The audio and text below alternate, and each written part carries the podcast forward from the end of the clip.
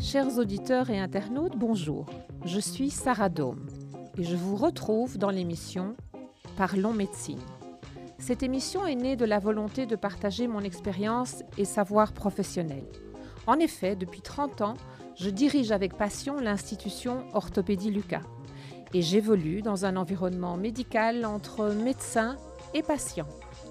Maladie, traitement, thérapie, évolution médicale, nous allons prendre le temps de bien comprendre, de tout aborder et de discuter avec l'aide des médecins interviewés dans une ambiance riche, chaleureuse et éducative. Cette émission évolue chaque jour et prend la forme d'un podcast que je vous invite à suivre sur Spotify, YouTube, iTunes et Facebook. Et nous allons aborder aujourd'hui ensemble une partie de notre corps que nous sollicitons des milliers de fois et qui, lorsqu'elle se grippe, peut rendre notre vie très inconfortable. Il s'agit de l'épaule. Pour découvrir ce sujet passionnant, j'accueille le docteur Patrick Zigas. Bonjour docteur Zigas. Bonjour. Soyez le bienvenu à notre micro. Vous êtes chirurgien orthopédiste et vous êtes chef du pôle locomoteur au Chirec Site Delta. Delta. Qu'est-ce que ça veut dire, chef du pôle locomoteur? Le pôle locomoteur regroupe différents services qui tournent autour du patient. Et les services sont l'orthopédie et la traumatologie, la revalidation, la kiné et euh, la rhumatologie. Et ce qui permet de prendre un patient en charge et qu'il puisse bénéficier de tous les soins d'une même structure. Combien de personnes travaillent dans le pôle locomoteur du Delta Alors, il y a 60 orthopédistes, il y a 5 rhumatologues, 5 médecins physiques et une soixantaine de kinés uniquement pour le pôle locomoteur. Donc, vous êtes en quelque sorte un chef d'orchestre On peut le dire. On peut dire ça. Je vais vous poser une question qui est déjà un tout petit peu intime pour démarrer ce sujet. Qu'est-ce qui vous a amené à la médecine, docteur Zigas?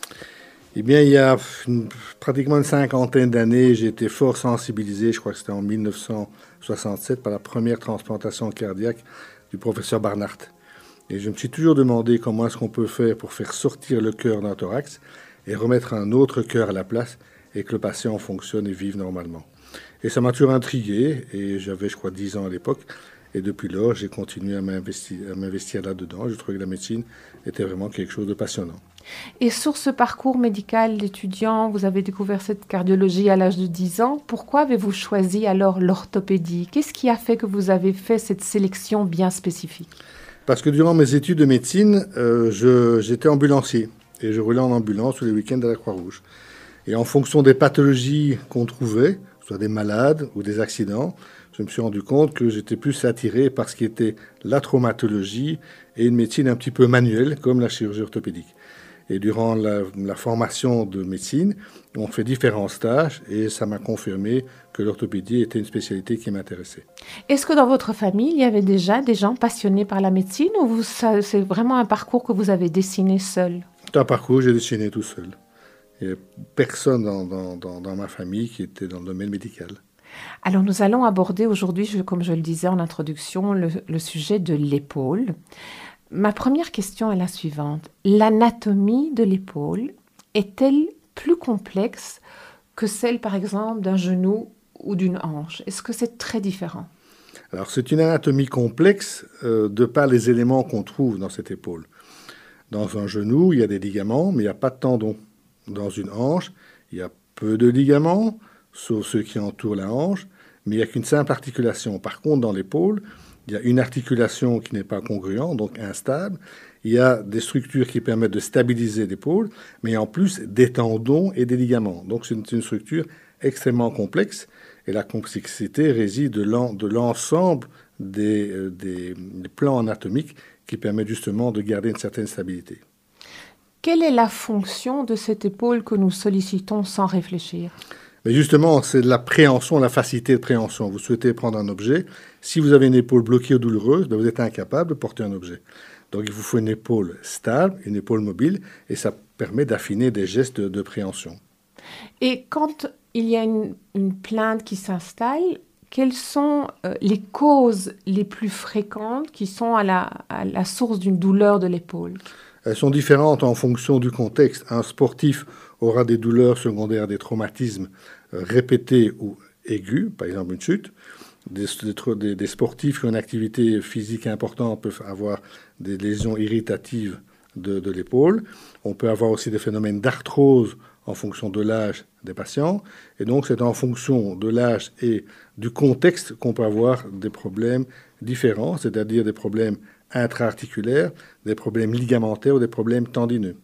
Alors, une sous-question, vous avez parlé directement des sportifs. Est-ce que quand on fait beaucoup de sport, à un moment donné, on le paye plus cher que quelqu'un qui aurait une vie moins active au niveau sportif? Alors, c'est possible pour deux raisons. D'une part, le geste sportif est mal effectué, il n'est pas optimal, et on se blesse par des mauvais mouvements. Ou d'autre part, on fait un sport qui n'est pas en face avec sa morphologie. On ne peut pas croire qu'un un sportif d'un mètre 80, mètre 90, qui fait à peine 75 kg, fasse du rugby. Donc il faut avoir la possibilité de faire du sport en fonction de sa morphologie.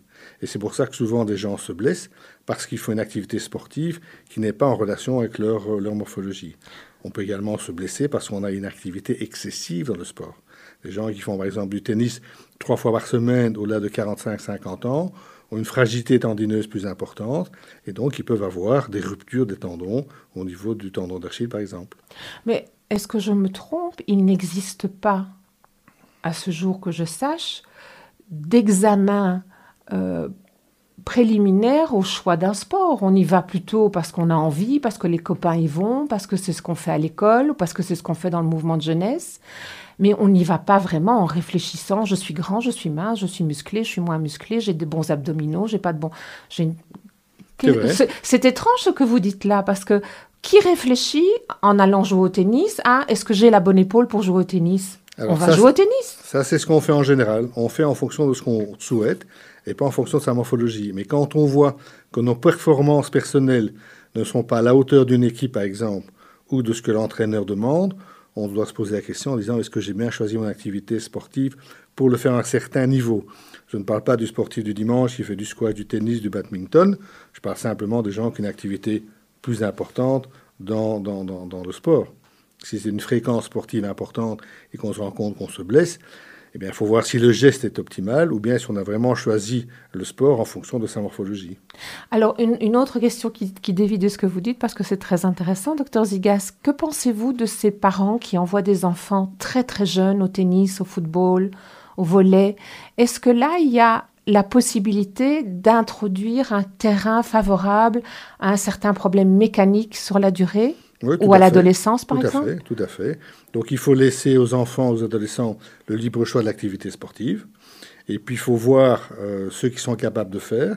Il y a des enfants vers l'âge de 12-13 ans qui font du foot parce qu'ils veulent tous devenir des Ronaldo en puissance. Les parents sont derrière, et puis ces enfants qui ne veulent pas faire du sport, qui ne veulent pas courir, et on se rend compte qu'ils ont un problème au niveau du pied qui leur empêche de, pra de pratiquer cette activité sportive.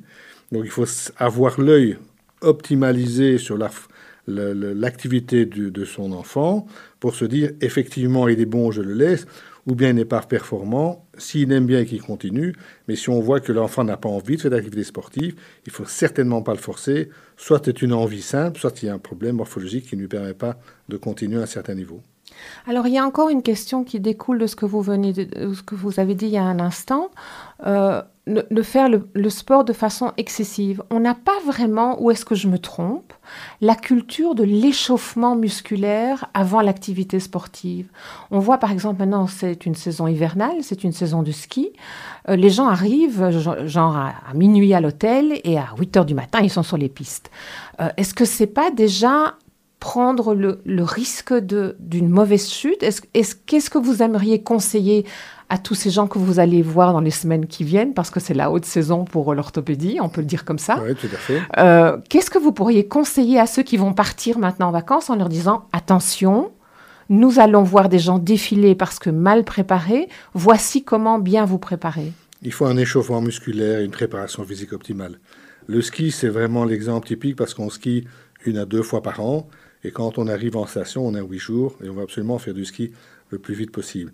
Si on n'a pas une préparation physique optimale, une bonne musculature, eh bien, on finit au deuxième ou troisième jour par avoir des blessures parce qu'on veut aller à fond, on se blesse, on tombe, et donc il faut absolument faire une activité en fonction de ses conditions physiques. Et si on n'a pas de conditions physiques optimales, il faut se préparer au moins six semaines avant de partir faire du ski. C'est-à-dire faire de la marche rapide, faire du courir, muscler. Tonifier le quadriceps, absolument, absolument. Et toujours faire les étirements après l'activité. Est-ce que ça, c'est une source d'accident quand on oublie de faire des étirements après l'activité? Oui, ça peut, parce qu'on on a une tension musculaire, comme on sait qu'un muscle, quand il travaille, se rétracte. Donc on finit par avoir des rétractions musculaires, des raideurs musculaires, et puis on prend vite sa douche, on va à la troisième mi-temps, on va boire un verre, et puis on s'en va. Et, finalement, après un excès euh, d'activité, de, de, contraction musculaire, bah, le muscle ne sait pas se relâcher, on finit par se blesser. Mais euh, la culture aujourd'hui, c'est très difficile de dire je vais une demi-heure avant faire un match, je m'échauffe, et une demi-heure après, euh, je, je, fais du stretching. Donc aujourd'hui, la vie va beaucoup plus vite que ça, on a envie de faire tout vite, vite, vite. Et c'est comme ça qu'on peut avoir des, blessures. Que pensez-vous de ce qu'on lit parfois dans la presse médicale, qu'après une activité sportive, il faut boire beaucoup, on, on encourage à boire Est-ce que c'est une croyance ou est-ce que c'est vraiment utile? Non, on se déshydrate rapidement, surtout dans les activités à l'extérieur, surtout quand il fait chaud, comme les tennismen. Ils jouent sur des surfaces euh, assez chaudes, ils sont à l'extérieur. Et donc, euh, les efforts chez eux sont intenses, les forces de freinage sont importantes. Et donc, ils, doivent s'hydrater. Et la déshydratation est une des premières euh, causes de rupture tendineuse. Et donc, fatalement, euh, s'il y a une fragilité tendineuse, ben, ils sont plus capables de, poursuivre leur activité sportive. Donc, l'hydratation est importante. Pourquoi l'épaule est-elle plus instable, docteur Ziga, que les autres articulations? Parce qu'au point de vue anatomique, l'épaule peut être comparée à une balle de golf sur un tee. Donc les deux surfaces articulaires ne sont pas congruentes, donc elles ne tiennent pas on a besoin d'éléments qui permettent de stabiliser l'épaule. Il y a d'une part euh, le bourrelet, donc c'est une excroissance naturelle qui va former un petit manchon tout autour de la glaine, donc une partie de l'omoplate. Et nous avons besoin de ligaments pour avoir une bonne stabilité, qui sont encore renforcés par des tendons. Et grâce au fait que l'épaule est entre guillemets instable et les deux surfaces ne sont pas optimales, ça nous permet de bouger dans tous les sens, cette articulation qui est très souvent sollicitée. Qu'est-ce que c'est qu'une luxation? On entend souvent quand quelqu'un a fait une chute qu'il y a une luxation de l'épaule. Que veut dire ce terme? Alors, en temps normal, la tête de l'épaule, donc la tête de l'humérus, reste au centre de la partie articulaire de l'omoplate qu'on appelle la glaine. Et à un certain moment, cette tête peut se déplacer vers l'avant, plus fréquemment que vers l'arrière. Et au fur et à mesure qu'elle se déplace, on va parler de subluxation, c'est-à-dire qu'elle quitte son emplacement initial, mais elle ne dépasse pas ses limites anatomiques. Et la subluxation, c'est l'épaule qui se déplace et qui revient spontanément. Par contre, la luxation, c'est quand la tête de l'épaule dépasse les limites antérieures de l'articulation, qu'elle vient se bloquer devant et elle lui est incapable de revenir toute seule. Donc il faut une force extérieure, donc venir à l'hôpital ou avoir un collègue qui tire sur le bras remettre l'épaule en place. Ça, c'est dans le premier épisode. Par contre, les patients qui ont des luxations chroniques, c'est-à-dire la tête de l'épaule se déplace vers l'avant et elle reste bloquée vers l'avant, ces gens-là sont capables de la remettre en place parce qu'il y a toute une structure anatomique qui a été abîmée et qui permet l'avancée et le retour de la tête de l'épaule au niveau de son articulation. Et ça peut arriver comment ça? Vous dites une luxation chronique, c'est un peu alors, stressant ce que vous dites là. Ça veut dire qu'à n'importe quel moment, l'épaule peut filer? Absolument, soit en éternuant, soit en toussant, soit en tombant, en mettant son bras vers la, rotation externe. Et ce sont des gens qui ont soit une instabilité naturelle de l'épaule avec des ligaments qui sont trop souples, pas assez résistants, soit c'est un traumatisme initial qui s'est répété parce que la cicatrisation secondaire n'a pas été optimale. Et donc il y a un film avec euh, je ne sais plus quel acteur, on le voyait euh, taper son épaule contre un montant de porte pour la remettre en place. Et donc c'était vraiment une image typique de quelqu'un qui arrive à remettre son épaule en place après une luxation, une énième luxation. Et une question simple, la physiothérapie, la chirurgie ne peuvent pas restabiliser, remettre un... Enfin, si vous dites les tendons sont trop souples, il n'y a pas moyen de raccourcir, d'essayer de, protéger le patient pour que ça n'arrive plus? Alors, il y a beaucoup de techniques. La première technique, c'est de voir l'âge du patient, son activité physique et savoir s'il faut l'opérer ou non. on essaie de ne pas opérer immédiatement, sauf des sportifs à un certain niveau, pour qu'ils aient une épaule stable rapidement.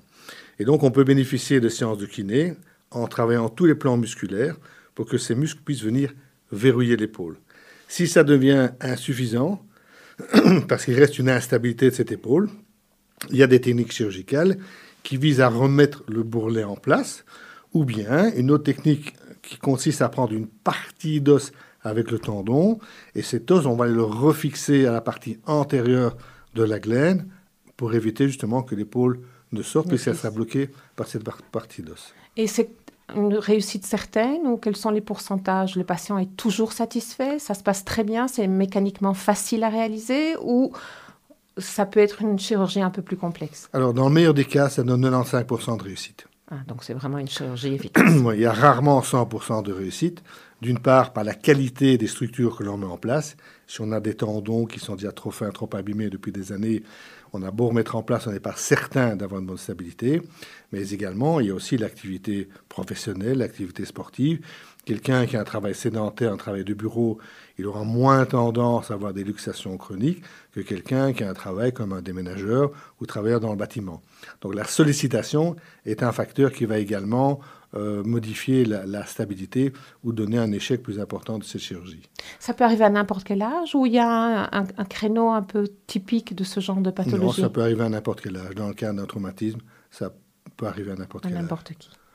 Quand il y a une fracture de la clavicule, parce qu'on parle aussi souvent quand quelqu'un fait une vilaine chute, il s'est fracturé la clavicule, je sais qu'il y a plusieurs options thérapeutique. Quand choisit-on l'option chirurgicale? Parce qu'il y a des écoles un peu différentes sur ce traitement de la, fracture de la clavicule. Mais la médecine n'est pas une science exacte, donc euh, c'est très bien qu'il y ait différentes options. Mais la première, c'est de se dire la fracture est-elle déplacée? C'est-à-dire les morceaux sont-ils l'un en face de l'autre ou bien sont-ils l'un au-dessus de l'autre? Donc ça, c'est la première chose. La deuxième chose, c'est que si une fracture est déplacée, il faut voir s'il y a combien de morceaux et quelle est l'importance du déplacement.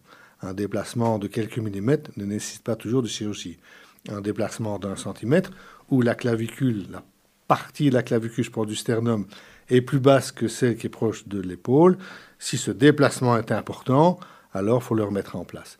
Donc on essaie de décider du choix thérapeutique en fonction du déplacement de la fracture et du nombre de morceaux également que l'on peut retrouver à l'issue de cette fracture. Que se passe-t-il pendant cette chirurgie? Vous placez du matériel? Comment ça se passe? Alors, on, remet les, fragments en place et sur les différents fragments, on met des plaques euh, munies de trous dans lesquels on met des vis qui vont stabiliser le montage.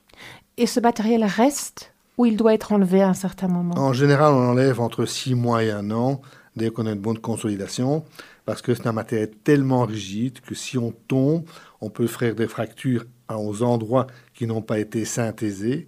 Donc la synthèse, c'est la mise en place de la plaque et des vis. Et dans ces conditions, on peut avoir d'autres fractures. Deuxièmement, euh, la clavicule est en général couverte par une faible couche de peau. C'est donc visible. C'est pas très beau. En plus, si vous faites de, de, la randonnée, vous mettez un sac à dos, la bride peut appuyer éventuellement sur la cicatrice et sur la plaque. Et comme la peau n'est pas toujours très épaisse, mais elle s'irrite et elle s'abîme progressivement. Donc en général, à partir d'une bonne consolidation, entre, à partir du sixième mois, on peut prévoir d'enlever la plaque et les vis.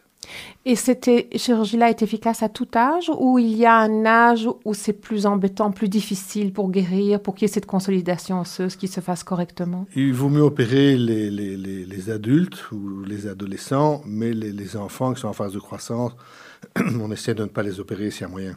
Alors comment soigne-t-on euh, à ce moment-là la fracture? On, on, stabilise l'épaule avec du matériel on, on stabilise l'épaule en mettant un petit harnais qu'on appelle un harnais en 8 de chiffres. Et donc, il a la forme d'un 8 que l'on place au niveau des deux clavicules avec un nœud dans le dos pour tenir des épaules bien en arrière, pour éviter que les deux morceaux ne s'étélescopent l'un contre l'autre. Sinon, on rétrécit une petite partie de la cage thoracique. Donc, on met les épaules bien en arrière et on attend trois semaines, voire quatre semaines, pour qu'une première phase de cicatrisation qui s'installe. La première phase qu'on appelle un cal primaire, c'est-à-dire qu'avec l'hématome secondaire à la fracture, on a un début de cicatrisation d'un tissu sans calcium c'est la fibrose. Et quand ce tissu donne une certaine stabilité, une certaine rigidité, il y a des cellules qu'on appelle les osteoblastes qui vont sécréter du calcium pour venir consolider le tout. Et quand il y a une chirurgie, que ce soit pour une luxation ou que ce soit pour une fracture de la clavicule, Euh, comment est-ce que ça se passe pour le patient? Vous parlez de plusieurs semaines. Combien de temps est-il hospitalisé? La, médecine a beaucoup changé, la chirurgie a beaucoup changé. On reste moins longtemps hospitalisé. Comment ça se passe dans, votre service pour ce genre de pathologie? Globalement, les, techniques chirurgicales ont vraiment bien évolué depuis, depuis une dizaine, voire une quinzaine d'années. Le matériel également, ce qui nous permet d'avoir, grâce à ces techniques, à ce matériel, des délais opératoires plus courts et une récupération plus rapide. Et ce qui permet aux patients de sortir, bien sûr, plus vite de l'hôpital. Et la rééducation se fait après comment? La rééducation se fait en fonction de la stabilité du montage. Quand on a un patient qui est plus âgé, avec une fragilité osseuse, avec l'ostéoporose, ben, il va commencer sa rééducation moins vite que quelqu'un qui est plus jeune, avec une stabilité post-opératoire plus grande et un os beaucoup plus résistant. Globalement, pour revenir aux fractures de clavicule, il faut 3 à 4 semaines d'immobilisation et puis on commence la rééducation. Et cette rééducation va se, durer combien de temps pour dire on a complètement récupéré le mouvement? Et est-ce qu'on récupère tous les mouvements? Alors globalement, on récupère euh, plus de 90%, 95% du mouvement. Euh, les seules petites douleurs qui peuvent arriver, c'est à cause du matériel qui est mis en place. Et la bonne récupération, c'est entre 3 et 6 mois. Comment peut-on résumer la rencontre d'aujourd'hui, au cours de laquelle nous avons parlé de la pathologie de l'épaule et de la euh, thérapie de l'épaule. Qu'aimeriez-vous résumer, dire aux auditeurs qui prennent l'émission en route? Actuellement, la mode est de faire euh, une activité sportive plus importante. Et il y a plusieurs types de sportifs. Il y a ceux qui disent je vais faire un peu de jogging de temps en temps et ceux qui font une activité sportive plus intense. Il faut bien sûr avoir à l'esprit que l'activité sportive doit se préparer, elle doit se faire à bon escient, en fonction de la morphologie, en fonction de ses compétences, et euh, grâce à ça, on peut avoir une condition physique qui est meilleure. On voit beaucoup de, pathologies maintenant chez des gens qui veulent faire absolument du sport une fois par semaine. Et comme ils n'ont pas beaucoup de temps, ils font du sport de manière intensive. Et à cause de cette intensité soudaine, eh bien, ils arrivent à avoir des blessures. Des blessures qui peuvent être dues soit à une hypersollicitation, soit à des mauvais mouvements. Donc il faut bien avoir l'esprit que l'activité sportive ne se fait pas sans préparation.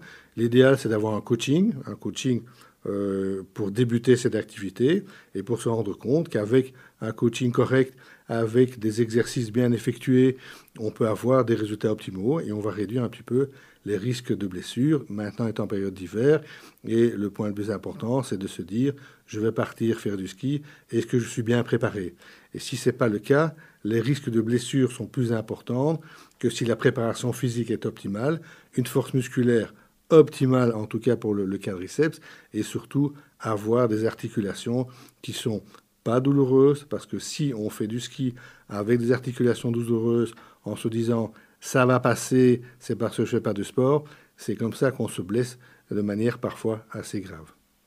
C'est toujours une petite alerte, comme une petite lumière rouge dans la voiture qui s'allume quand on a une douleur quelque part. Il faut vraiment l'écouter. C'est ça que vous, c'est ça le, ce qu'on pourrait retenir si on part, quel que soit le sport, quel que soit l'endroit, que ce soit soleil, que ce soit neige, si quelque chose fait mal, on ne le force pas Absolument, parce qu'on ne sait pas pourquoi on a une douleur. Il y a bien sûr euh, petite douleur épisodique transitoire qui elle est en général non significative, mais si elle devient un peu récurrente, récurrente lors d'une marche, dans un jogging ou n'importe quelle activité sportive, il faut vérifier, parce que si elle s'aggrave, le traitement sera parfois plus important, parfois plus lourd, plus contraignant, plus long que si on prend un avis initial en disant voilà ce que j'ai comme douleur, par exemple à l'épaule quand je joue au tennis. On peut faire un bilan, on peut recadrer l'activité sportive, éventuellement demander à l'entraîneur de recadrer le geste sportif pour permettre de continuer le plus longtemps possible dans les meilleures conditions. Eh bien, cher docteur Zigas, je vous remercie pour tous ces précieux conseils et j'annonce déjà à nos auditeurs que nous allons recevoir le docteur Zigas la semaine prochaine pour la suite de cette émission Parlons médecine dont le sujet est l'épaule et nous parlerons plus particulièrement de la prothèse de l'épaule.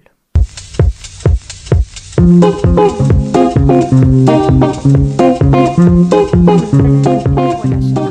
nouvelle rencontre de Parlons Médecine qui se termine. Vous pouvez nous retrouver sur Spotify, YouTube, iTunes, Facebook. Cela s'appelle Parlons Médecine, le podcast.